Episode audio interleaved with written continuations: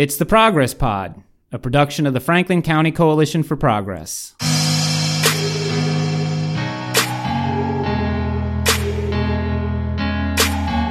Pete Mazzoni with Jeremy Cade. It's a story many of us in Franklin County have become quite familiar with. In the early morning hours of July 30th, 1864, the residents of Chambersburg were awakened by the firing of six cannon rounds into the city. By the day's end, most of the town would be burned to the ground. Earlier that summer, Union General David Hunter had permitted his troops to loot and burn private property in the Shenandoah Valley.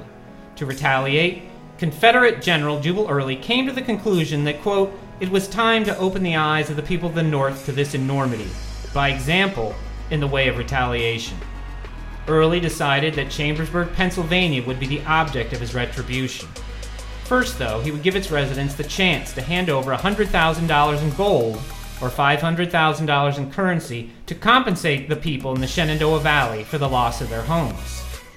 Much more has been said of the military maneuvering that led to the burning of Chambersburg, but today we hear the story from the perspective of the town's citizens, who watched in disbelief at the destruction before them. Here with us today we have one of our favorite guests, Ann Hull from the Franklin County Historical Society. Thank you for being with us today, Ann. Thank you for inviting me back. The title of your program is what? The title of the program is an exhibit I have um, at the old jail um, and it's called Faces of Heroes Warriors, Angels, and Survivors. So we can back up a little bit and include some, in, uh, some warriors um, who are really soldiers who fought in that time period, and then we transpose into the, the burning of Chambersburg. Okay. So this exhibit is uh, based on um, images that I found in cells you know, Mhm. several years ago, and they were connected to um, stories by way of old diaries and newspapers and books.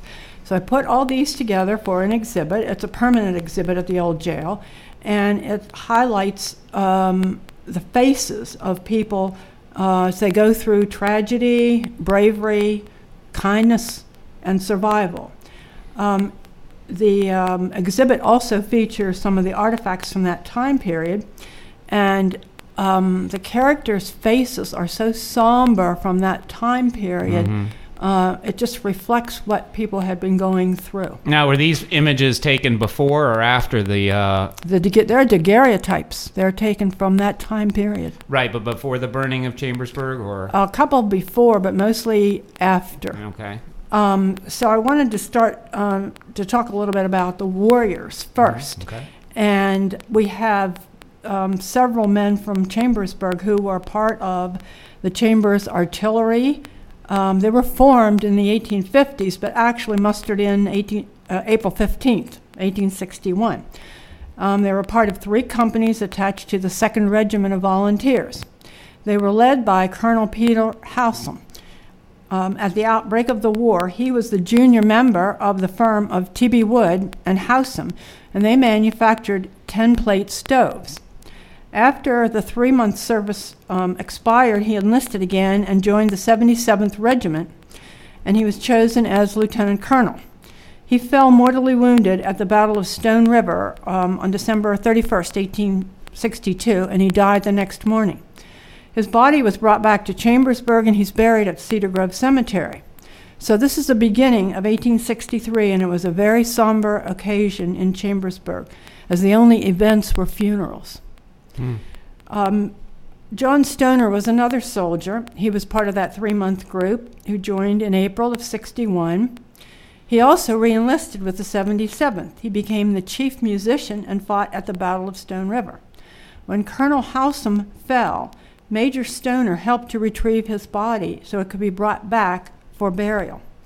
Major Stoner miraculously survived with no wounds and he lived to be in his 80s. And the town of Chambersburg presented a drum to him on his 80th birthday. Um, a couple of the other men I might mention, uh, uh, Sergeant Henry Strickler of Greencastle, he fought in the local 126th. He was wounded in the left arm at the Battle of Fredericksburg in 1862, and it required amputation.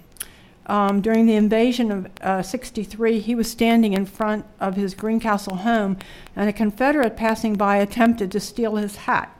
And Strickler quickly removed it and told the soldier, You took my arm at Fredericksburg, but I'll be Go ahead. damned if you'll take my hat. so the Confederate noticed his empty sleeve and he continued on. That's an interesting story. Yeah. There are a couple of other stories about spies and soldiers, but I kind of wanted to um, focus more on um, the actual day and what happened. Okay. Um, and I'll start with the angels. The Angels of Mercy in the Hospitals. It's the title of a chapter from Jacob Hoke's book, which is the book um, on the uh, Civil War from a perspective of Chambersburg. Um, this one chapter, Angels of Mercy, was written by Martha Jane Gilmore Nixon. The work done by the women of Chambersburg to alleviate the sufferings of the sick and wounded, whether Union or Confederate, was recorded for posterity. She lists all the women involved and all the garment items and the food they made and supplied to the hospitals. The Chambersburg Academy, which is now on um, Queen and Third Street, it's known as Central and it's being restored. Mm-hmm. Uh, the second one was the King Street School. It became the King Street School Hospital. It was built in 1857, uh, but it was uh, destroyed, torn down in 1960, and replaced. So we don't have that piece of history, which is Mhm. kind of sad. Mm-hmm. And then Franklin Hall, which is where the trust company is today. And of course, um, that was burned on, the, on July 30th. so there were three hospitals, There were three hospitals, plus a, a couple of doctors had hospitals in their homes. Hmm, and they were all servicing wounded soldiers m- mostly. Yes. hmm So Union and Confederate. really, hmm and once a Confederate soldier was treated, what was? I'll get Well, into that okay. story. All right, okay? sorry. Go ahead. I'm going to go back. I'm going to go back to Martha Jane. She was a uh, an educated woman. She did a lot of writing. Um, she didn't live very long. She was only 57 when she died, and she lived in the house where um, across from the post office.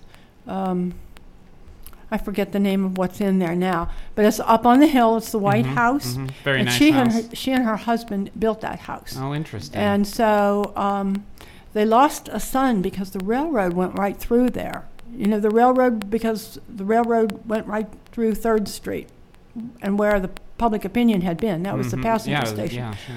Her son was killed accidentally. Oh boy. Yeah, so I don't know that maybe that had something to do with her early death. Anyway, to continue with what um, she's writing um, in this um book, that she concludes there was a tremendous amount of red tape in getting anything from the government um, to pay for their expenses. She also writes that she remembered 13 chickens that were stewed at her house, a bushel of sweet potatoes, and one of her neighbors um, made hot cornbread and frozen custard for 80 men at the academy. Now, that was Mhm. the building on Queen Street. So, for three years, the women continued their work. Included with these angels are some of the doctors who were pressed into duty. Dr. Samuel Lane, who was chosen at the beginning of the Civil War by Governor Curtin to be the surgeon of the 5th Pennsylvania Reserves, becoming Assistant Surgeon General of Pennsylvania by an act of Congress. Um, a couple other doctors were Dr. Jacob Suesserott. He conducted a hospital from his home on the corner of Main and Washington Streets. That did not burn. That's where the fire stopped on the day that Really? Chambersburg burned. And the fi- and the house is still there. I think it's just had a a, a coat of paint. It's on the um, southwest corner of Washington and Main Streets. Okay. The So the Suesserott next House. time- Is it the The Suesserott House? Suesserott, there's um, uh, I think there's a Pennsylvania um, Yeah, there's a historical marker, marker there, right? there. Yes, yes. So that's where the fire ended. Um, Dr. Senseny was another. Uh, Dr. A. H. Senseny. There were several Sensenys who were Mhm. doctors, and he was in charge of the King Street School Hospital, and he saw to it that the wounded uh, Colonel Benjamin Carter, the Confederate who was left in New Franklin after the Battle of Gettysburg. He was. They brought him back and dropped him off at a farm Hmm. um, on the way back. Um, and Dr. Senseny went out to the farm and brought him back to the King Street School Hospital, but he died like three months or three weeks later. Mm-hmm. There was a tremendous amount of controversy as to where to bury the Confederate colonel. Mm. Nobody wanted to give up their plot for this Right. Confederate. So eventually, uh, a Methodist gave up his plot. And the Methodist cemetery is today about where the First United Methodist Church is on Huh. 2nd Street. It's to the right of that. There was a house there that has been torn down in the past year. And we think he was buried there. And when St. Paul Methodist Church um, decided to rebuild in 1896, they sold that cemetery plot to the United Brethren, today the United Methodists, and they moved all the remains up to Cedar Grove. So we assume that Confederate Colonel Benjamin Carter has been moved to that area. And within the past several years, a gravestone has been placed there um, with all the flags, the Confederate flag and the, the um, you know, our American US flag. Mhm. And I believe it was, it's being taken care of by the Daughters of the Confederacy. Okay. Um, another doctor uh, who, who was in Chambersburg was Dr. J.C. Richards. He was in charge of the hospital um, on the staff of the Surgeon General in 1863. During one incident, his home was on South Main Street. Um, Major Todd, who was Mary Lincoln's brother, was in town. And he accosted Dr. Richards by attempting to force an entrance into the cellar of Dr. Richards' home. But Dr. Richards' daughter, she was pretty uh, sharp, and she um, brandished an axe over his head. Wow. Yeah, and threatened to split it open if he persevered with his pl- uh, plunder. So the house on South Main Street, it was burned later, but we had some pretty sharp, aggressive women back then. Sounds like it. yeah. Um, so let me talk about some of the survivors Okay. um, of the burning. Um, Jacob Hoke, in his book, writes We were misled by assurances of safety. He recounts the experiences of the individuals on the fateful day, July 30th, 1864. Many incidents transpired which will show the resourcefulness and courage of the people of Chambersburg.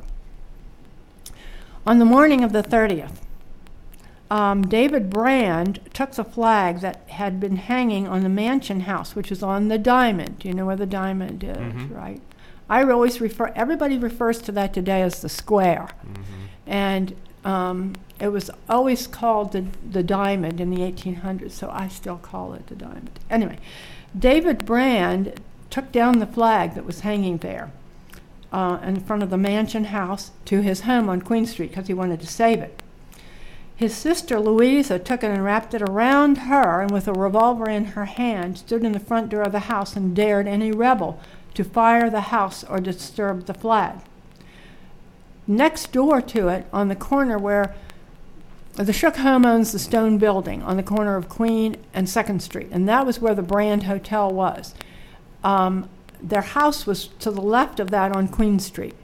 Their house was not burned because she stood there with her revolver, but the Brand Hotel, it was not burned, but the third story happened to be scorched from other houses Mhm. next door to it. So, anyway, um, she was able to save her house by doing that. Um, I can tell you a little bit about Elizabeth Durborough Siebert. She lived on East Queen Street, approximately where the Trinity Episcopal Church is. And one of the rebels helped her to remove her furniture out in the grass or whatever was Mhm. there, and then they burned her house. That's a mixed message. yeah, They were Um, thoughtful. kind of. a lot of people, a lot of people lost their homes. Um, Moses Foltz ran the printing house, and he was forced to do printing for the Confederates. J. McDowell Sharp and T.B. Kennedy, who were prominent attorneys, among six others, were taken prisoners on the day of the burning by um, Colonel Gilmor, Harry Gilmor. He was not well liked. Gilmor demanded 500,000 of them, or he would send them to Libby Prison. Taken to General McCausland, they declared they didn't have 500,000 cents, whereby General Early, Early's order to burn the town would be carried out. The men were released and were told to uh, report to the courthouse, but of course they didn't. So within hours, the town was inflamed. Um, T.B. Kennedy lost his home, and that today is where the um, Chambersburg Men's Club stands on Lincoln Way East. Okay. And um, J. McDowell Sharp, I believe his home was on um, Lincoln Way to the right of um, the, the Nixon house I was telling you, like diagonally across from um, the post office. And that house is still, you know, being lived in today. The yellow That- house over there. Yes, and that is kind of where that's kind of where the the um, the fire stopped. Um, on the other corner where the post office is, it was up on a hill, and it was torn down in the mm, 1960s, I believe, um, to make way for the post office because there were all four hou- all four houses on those corners were up on a hill Mm-hmm. because um, Lincoln Way had not been cut in.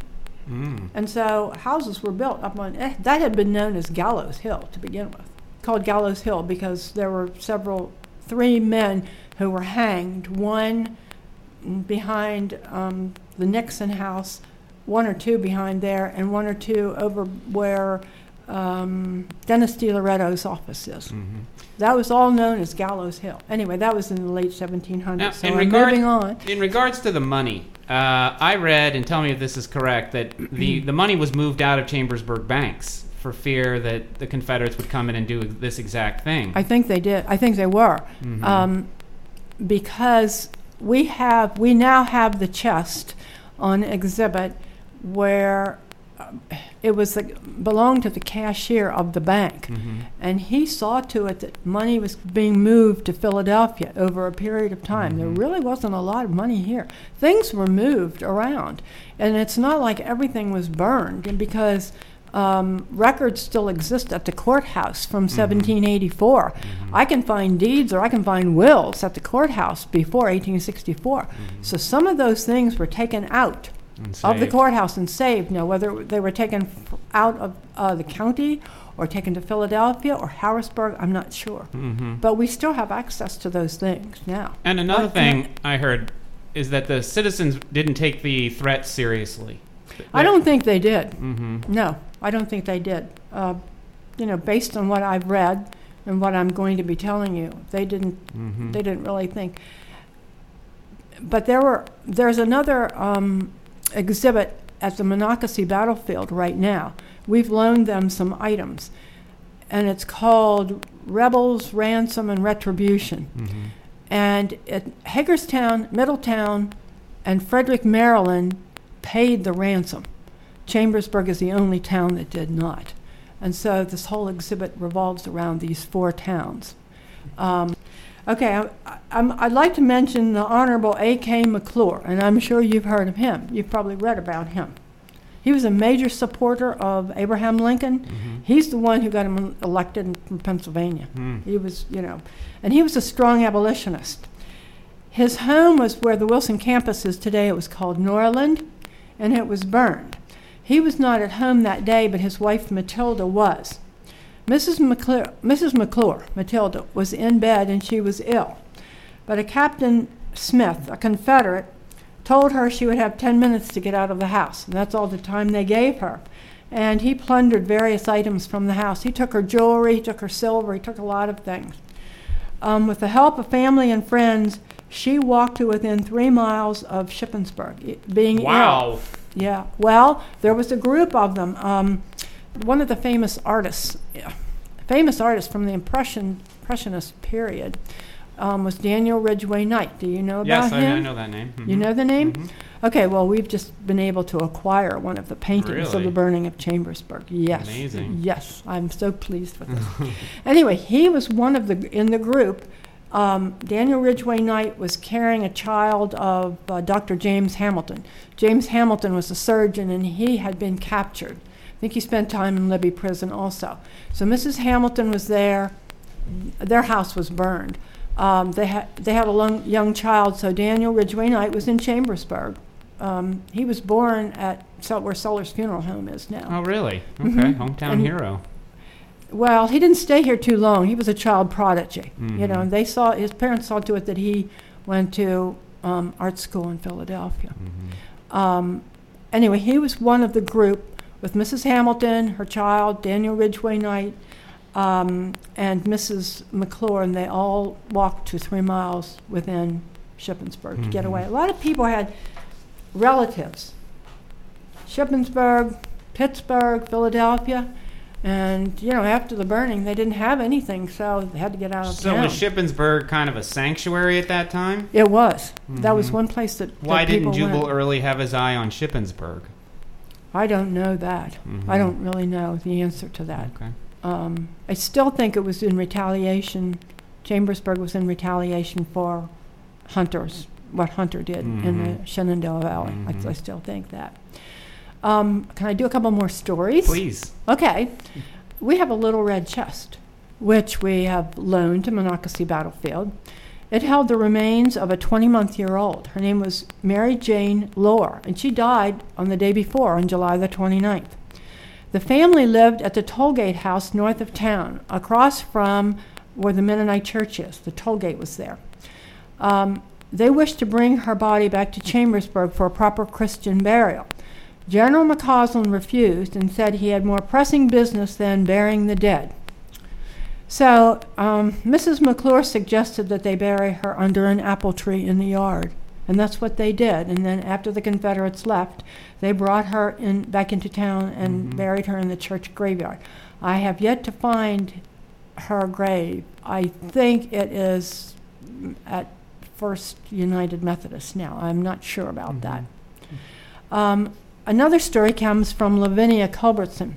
Her home was on the corner of King and Main, and that would be the north um, west corner. I think there's um, taekwondo Yeah, there. taek- yeah. okay. Well, that was where the Culbertson home was, and it was burned. Lavinia came back to recover the silver that had been buried in the basement of the house right before the burning. Um, she returned and retrieved it after the war and carried it across the, she moved across the country for a hundred years it, uh, the, her descendants had it um, and finally one of her descendants contacted me um, about early 2000s she was in california and this is her granddaughter and said i think i have the silver from the burning of chambersburg do you want it it has yes of course i want it yeah, so we have that on exhibit too. I think I might have loaned that to the Monocacy battlefield also. Um, Rachel Bowman was a college educated woman who came to Pennsylvania. She was from Canada. And she met her husband, Samuel Cormany, at a college in uh, Ohio. And he was from Franklin County. Um, they moved here and lived with his mother and stepfather. And then when he enlisted, she moved to town. I don't think she got along with her in laws. So she moved to town. And she and her husband, we have the Cormany diaries, and she and her husband wrote back and forth during Mhm. this whole period. And I have something that she wrote about um, July the 30th. Um, oh, the 30th of July, 1864 was a sad day to the people of Chambersburg. In most of the cases where the buildings were left, money was paid. I'm not sure she knows about that. I'm not sure that's true. They were here too. We told them we were widows, and that saved us here. About 3,000 were made homeless in less than three hours. This whole week has been one of great excitement. We live in constant dread.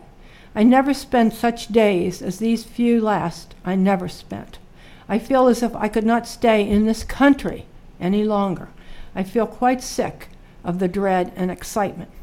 Well, her husband made it back, hmm um, but they did not stay here. They moved west to Missouri. Yeah, They- she they- sounds like she's had enough, and let's get out of here. Yeah, this was too much, too Mhm. much for her. So the next person I want to talk about is a very famous name, Wanamaker. Okay. Do you know that name? I can't say I do. Okay, well, we'll talk about Wanamakers who moved to Chambersburg from Philadelphia around 1860. Nelson Wanamaker was a brickmaker with his son Wil- William, but he had another son named John. He was an entrepreneur at the famous Wanamaker stores of Philadelphia. Okay. Everyone, knew. if you lived back then, you would know about Wanamaker Sure, store. sure. Anyway, Nelson was here with his one son, and he built Wanamaker Row. There are townhouses on Lincoln Way. They're still standing, and they are on the corner of 4th and Lincoln Way, right before you get to the High Line. If you notice as you're coming into town, you'll see four townhouses right in a row. And that, that they were known as the Wanamaker townhouses. So they're still standing, and they survived the burning. Nelson did not. He committed suicide on, I think he lived on 2nd Street. He commit, committed suicide during the war, 1862. His wife's brother was Will Kokersberger, and he was of the 20th Pennsylvania Cavalry. Was on duty at, uh, he was, I guess, on detached duty from Couch's headquarters. He was visiting the family in Chambersburg. He was disguised in civilian clothing, but a Confederate found his uniform in a hotel trunk, and he confined Will Kokersperger to a burning house. He was one of those who escaped through a window, and he also walked to, to Shippensburg by midnight Hmm. that day. So he was one of them that were that had been saved, and he was a soldier, Mm-hmm. but I think he was here just visiting the family, the Mhm. Wanamaker family. Um, Ellen Wunderlich Need was active in the Ladies' Aid Society, and she was the manager of the King Street School Hospital. She had written a letter to a friend, uh, Mary Eliza, who was in Philadelphia at the time um, of the burning. And the Need House was on Lincoln Way to the right of the courthouse annex. I'm not sure if the bu- bu- building's standing today. But she wrote this letter. Can I read the letter? Yes, please do. Okay, well, dear Miss Mary Eliza, August 1st, 1864, the ruins of Chambersburg. The rebels have been, and we are ruined. Our house and all it contained is in ashes. We moved the most of our clothing, but all of the furniture is burnt. It is enough to break anybody's heart to witness the destruction. From Ben Chambers' house on um, North Main Street to Dr. Suesserott's, there are only four houses standing. And these four houses are known, they're still standing today. Mhm. Um, they're together and they're on South Main Street. You probably know about those four houses. Mhm. Um, I'm not going to read the whole thing, but, but part of it. Um, there were some of the noblest men among the rebels. Where they were ordered to fire the buildings, they refused and set to aid the people in removing their goods and putting out the fire. They set the courthouse on fire with kerosene from Gerberick's store and bundles of straw. You cannot imagine anything so fearful as the courthouse when burning. I am so thankful I did not see my home burning. People that it would have been an insult to offer anything to come for their rations, which are distributed from our warehouse. Um, they had a warehouse over where um, United Towers is now, and obviously it survived, or part of it did, because that's where the rations were. Uh, Mrs. Wallace's house, splendid house, is burned. The McClures are burned out too. Mrs. McClure and Jimmy Orr and the rest of their family walked within three miles of Shippensburg. They didn't burn any of the railroad buildings nor the warehouses. Um, seven hotels, all except Brown's, are gone. Two churches, Cedar Church and the Bethel Church. We did not know what to do. We had no warning. We had about 15 minutes to get our things out. The rebels were not in our home. We locked it up when we left. Papa broke a window out to get himself out. Colonel Austin shot a rebel major on Reesner Steps on Saturday. He was thought to be Harry Gilmor. Next to McCausland, the head devil among them all.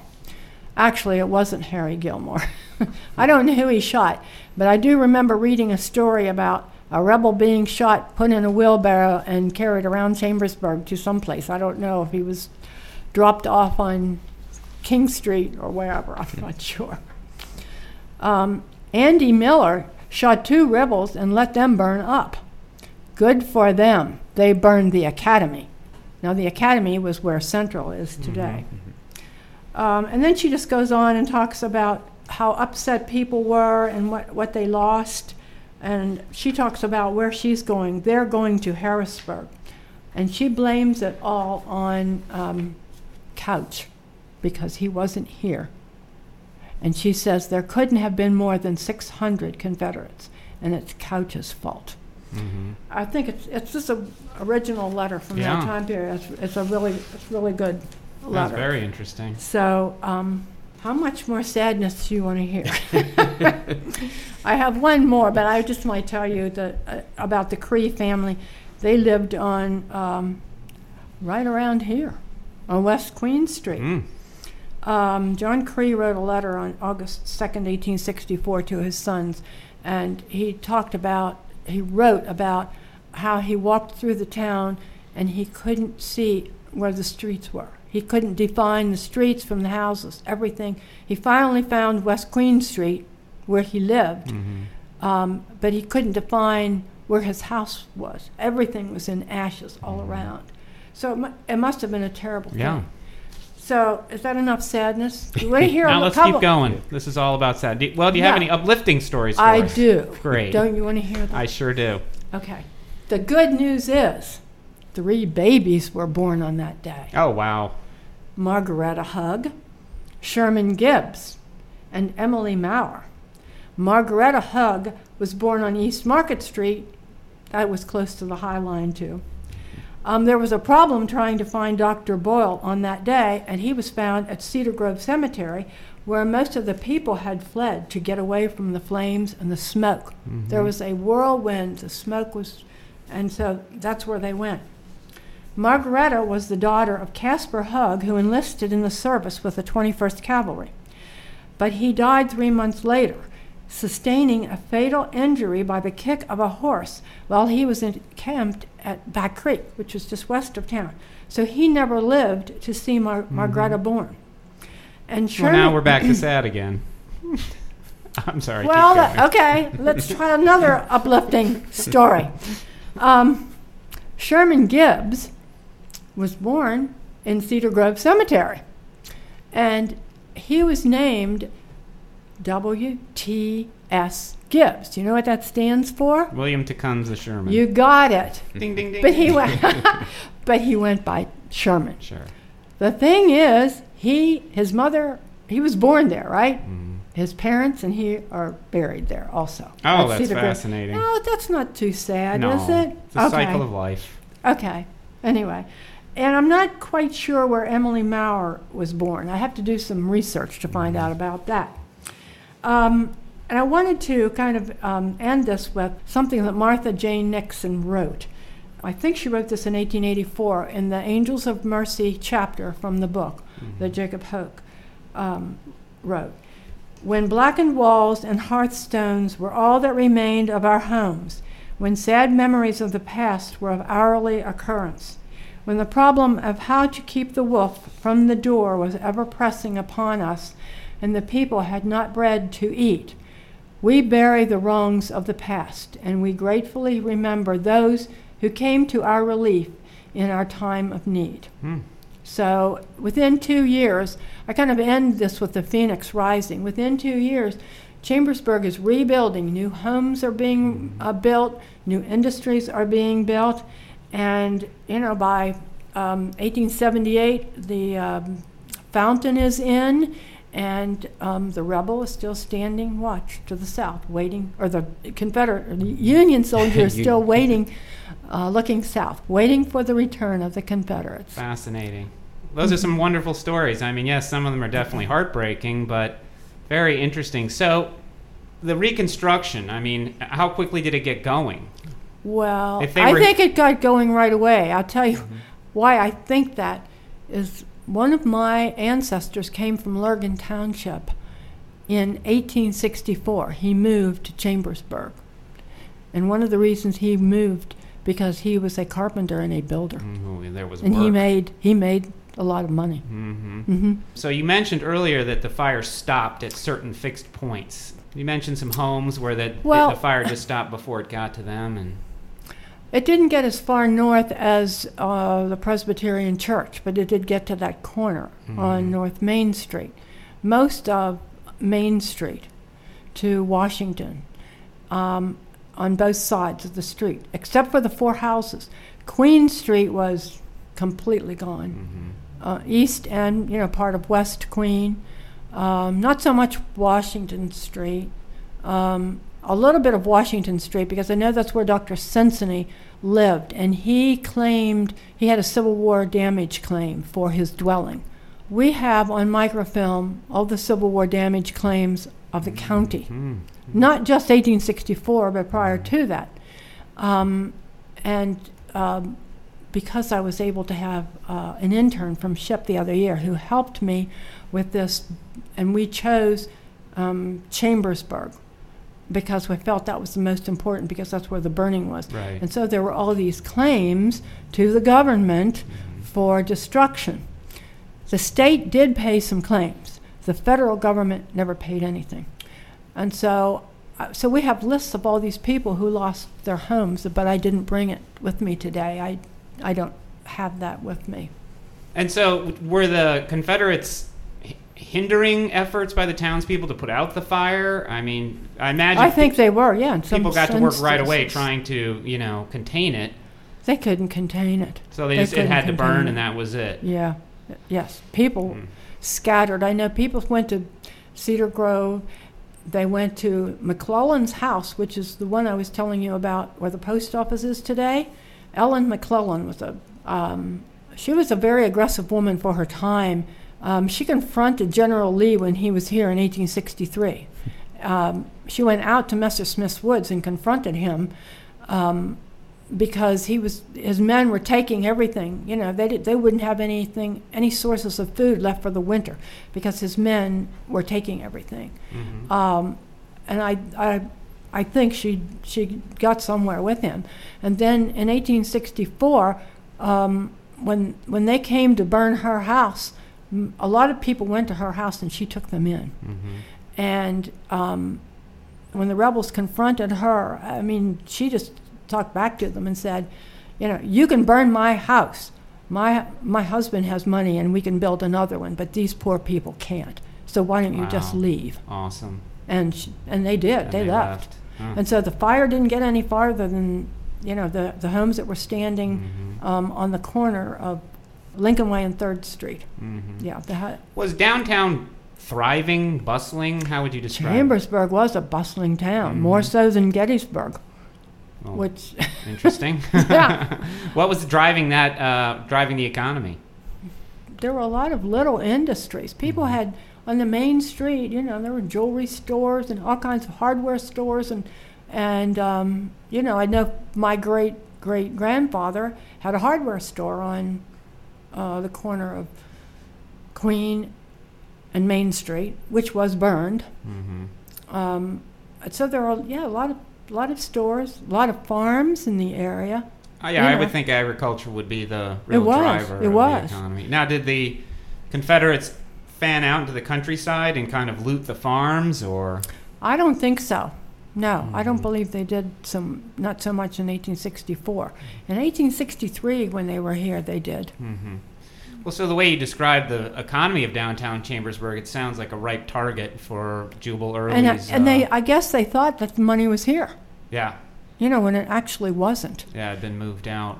Mhm. But the other communities had the money, like Hagerstown that you mentioned. if they, ha- they, they, they found it if they didn't have it. yeah, Mhm. yeah, interesting. I'm hoping to have the curator of that exhibit uh, come to speak of, at our one of our meetings uh, and tell, tell us a little bit more about um, how, how what the process was in Hagerstown, in Middletown, and in Frederick.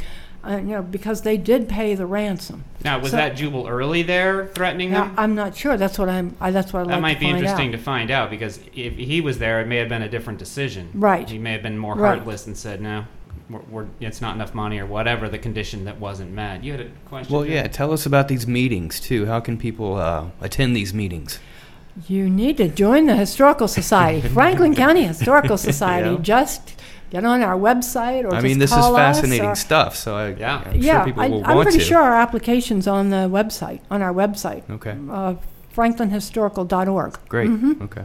Yeah, so And you've also thrown out a lot of historical markers throughout the town that I think would be interesting for people to, uh, you know, history On a buffs tour. to go around. Yeah, do a Mhm. tour with the Franklin County Historical Society. right, right. We're Interesting. thinking about putting one together, but You more of- definitely should. They do at the more uh, of a ghost tour. at the uh, Heritage Center. I think they have They some do. walking tour They do. Uh, brochures you can. But I don't. take. I, I think it concentrates on the earlier time period when Okay. the chambers found. Um, I don't know if there's so much about Civil War. the Civil War, and partly because you know you can take people to a, a place and say, "Well, this is where it used to be, but it was burned." right. Not You as know. compelling. no, not quite. That's why sometimes I like to go and look at these little towns around here, like Greencastle and Mercersburg, and look at the lovely little homes around the towns, yeah. because we, you know, the downtown area lost that. Yeah. Mhm. Yeah, that is one sad thing for our downtown that a lot of beautiful buildings uh, didn't make it. Mm-hmm. Well, listen, it's been a fascinating conversation as always, Anne. Thank you again so much for coming. Sure. Thank you Um, for having me. Yeah, no, we love having you. You have some things to promote. You're gonna go Well, ahead? I- Yeah, tell us just- tell us what it means that the cat is back. Oh, I think maybe everybody will know what that means because we used to have um, Halloween at the old jail Yeah. the uh, many years ago, and it was kind of stopped. I'm not quite sure it was late '90s. Um, I'm not quite sure when the last one was. Um, a lot of service organizations and Boy Scouts helped put that together. Um, but it was stopped, and there was a cat that was on the front door, above the front door, and that was just a symbol, and everybody knew what it was. We can't find that original cat, so that's why we're saying the cat is back, and we have another cat as close as possible to the one that was there. Um, and so we're having Halloween at the Haunted Jail on October 26th and 27th, and November 2nd and 3rd from 7 to 10 p.m. Adults, um, $10, kids 12 and under, $6. It's at the old jail, and you will be entering on the Second Street side.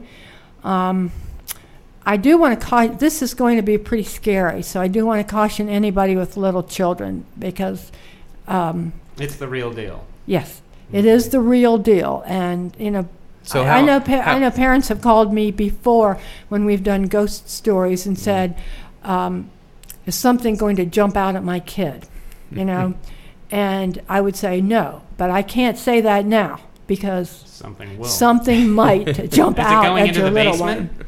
Oh, definitely. Okay, We're, we'll be in the the dungeon. Yeah, that basement is creepy. Oh, not only that, but we've also our president Neil Neil Wrench. He is really into the architecture of the jail, and he has found the root cellar and opened that up. Oh wow! And we're trying to find the tunnel now too. Oh cool. So Wow, uh, this is amazing. really exciting. Yeah. hmm So I, we were talking, you know, six to eight year olds maybe, but I guess parents Mm. parents can make that call. They better be. Parent- They better be parents- tough. Parents Yeah. should make the decision. yes, I mean we're you know making that disclaimer right now. Yeah. All right. Fair enough. Well, again, thanks for coming on the show. Thank and you. I'll throw it to you, Jeremy. Oh, I don't have much other than uh, send us an email, uh, progresspod at gmail.com if you have any questions or show ideas, and uh, find us online at progresspod.org and on Twitter at the progresspod. Thanks, Anne, and thanks everyone for listening. Thank you.